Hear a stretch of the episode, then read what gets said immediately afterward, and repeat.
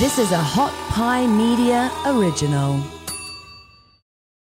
Hi, everybody. This is Dr. Erik Korem, founder of AIM7. Welcome back to The Blueprint, where we distill cutting edge science, leadership, and life skills into simple tactics optimized for your busy lifestyle and goals.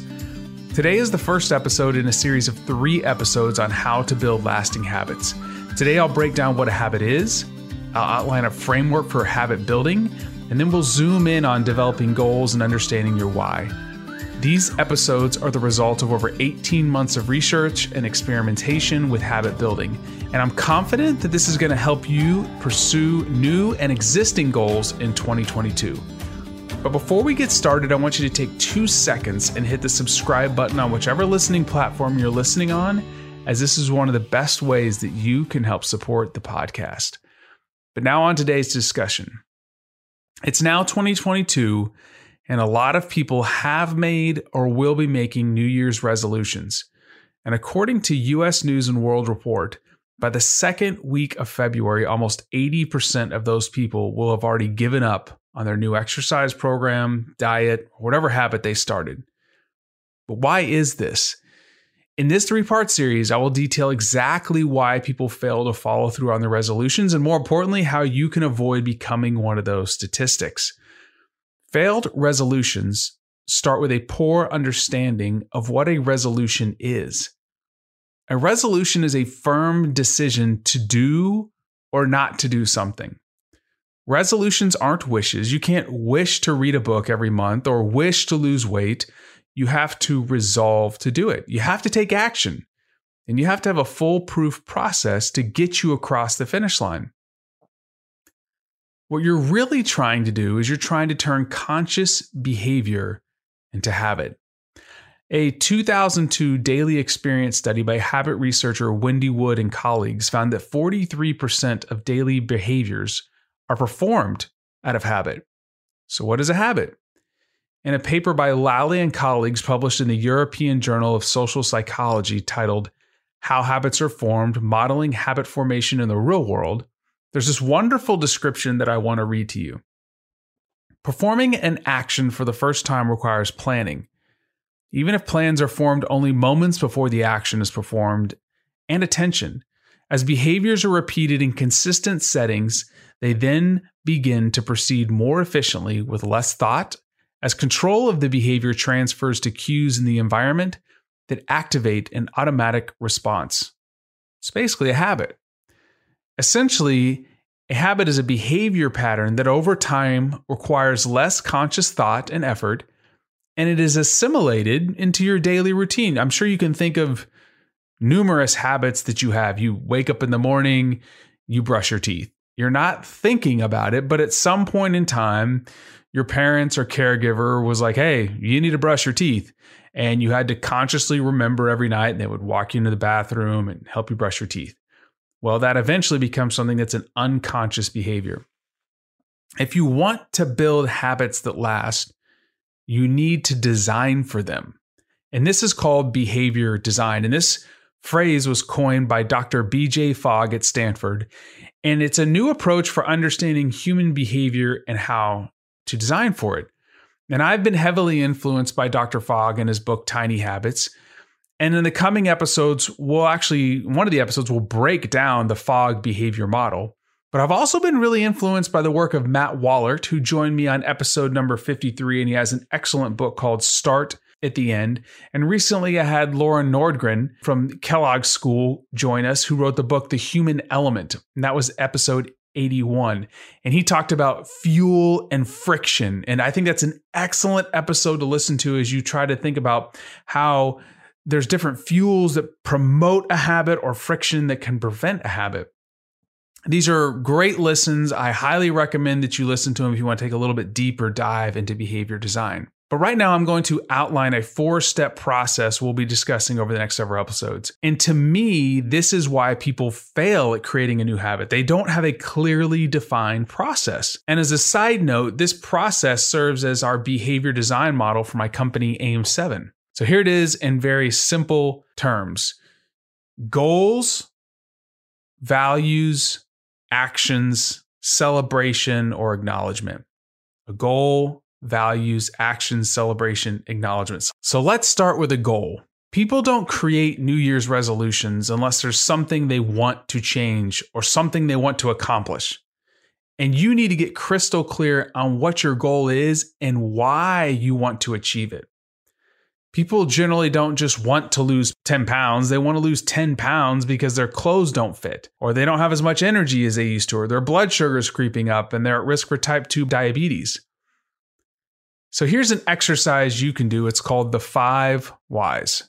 If you ask yourself why five times, you will usually get to the reason behind the goal. So let's take weight loss. Okay, somebody says, I want to lose 10 pounds. Well, why do you want to lose 10 pounds? I feel sluggish, and if I lose weight, I think I'll have more energy. Okay, well, why is energy important?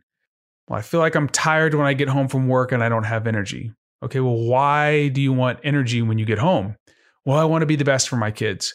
Well, why do you want to be the best for your kids? And if you keep going down this path, you see you'll get to something that's very, very meaningful. And you need to get really clear on the why behind your goal. And it could be several. And you should write those down and keep them somewhere where you can see them and update them. And it will also be something that you want to remember when you don't feel like taking action to do the thing that you need to do to accomplish your goal. So your why has got to be really, really deep Okay. It's got to be the cement or the platform upon which your goal is established. Let's talk about goals themselves. Imagine you're planning a road trip to, let's say, Denver, Colorado. Would it be wise to just jump in the car and start driving north? Let's say I'm in Texas and hoping you get there. Well, of course not. First, you would want to determine the route you need to take and how long the drive is. Then you decide if you want to rough it and drive it all at once or take some time and maybe have a few stops along the way. The same principles apply to creating a goal. You need a clear roadmap to your destination and predetermined landmarks to know that you are on the right track. And an effective and proven strategy for creating that roadmap of goals is called a SMART framework. SMART stands for specific, measurable, attainable, relevant, and time based. SMART goals remove the ambiguity of poorly framed goals and mitigate the risk that you will overshoot what's really possible. So let's start with specific.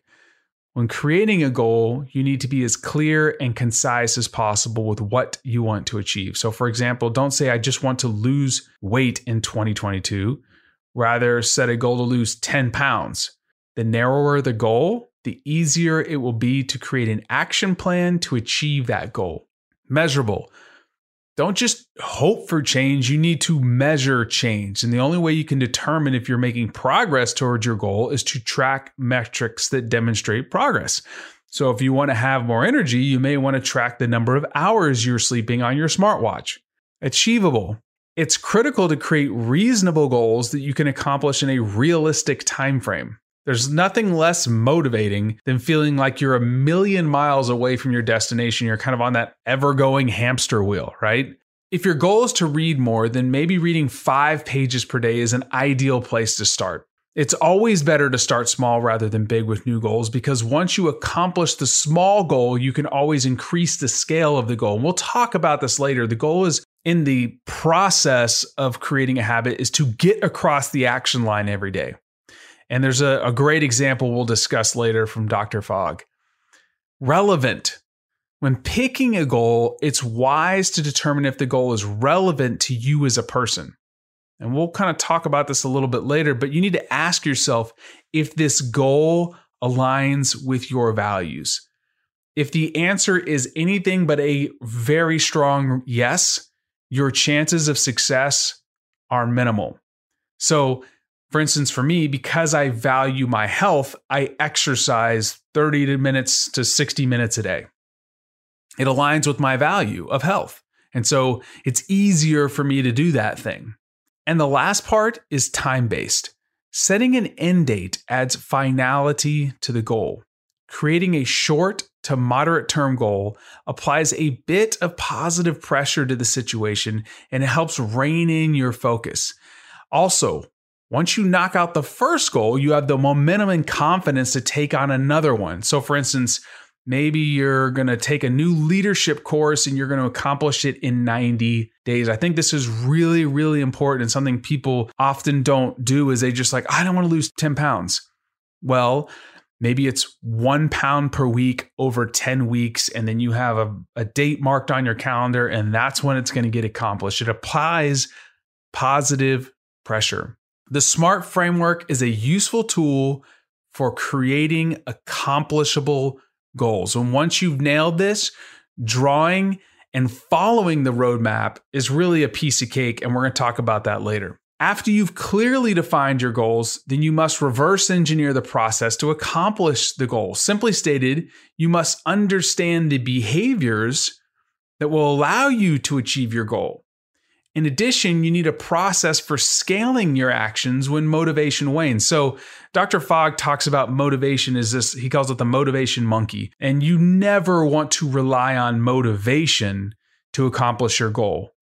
Motivational speakers, that's like a quick jolt of caffeine, but it will fail you. So, when your motivation wanes, you need to scale back your action. When you have tons of motivation, you can do significantly more work to accomplish your goal, and we'll talk about that later. Next, you need to understand what you value. And we'll talk about this in a later episode, but without understanding what you value, the wheels will fall off when emotion enters the equation. The moment your motivation plummets and you don't feel like taking action, you're more likely to quit.